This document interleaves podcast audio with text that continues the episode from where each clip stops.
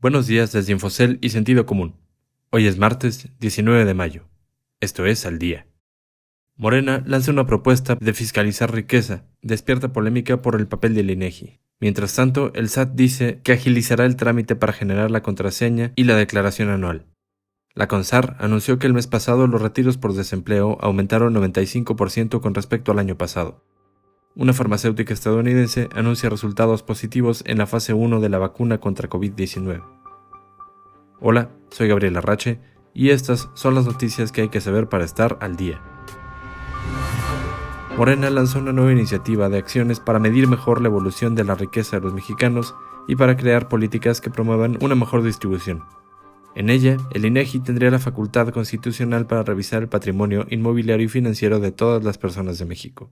Además, Morena propuso que la Comisión Federal de Competencia Económica, o COFESE, debe contar con facultades para presentar acciones de inconstitucionalidad de manera directa en contra de legislaciones que vayan en contra de la competencia, así como para exigir la reparación de los daños contra consumidores y medir la afectación de los niveles de bienestar. Estas propuestas causaron reacción entre el empresariado mexicano.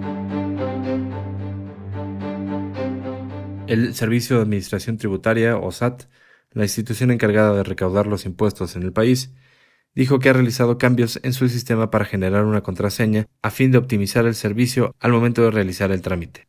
La medida implementada por el SAT tiene el objetivo de que los contribuyentes puedan realizar de una mejor manera su declaración anual, cuyo plazo vence el 30 de junio de este año.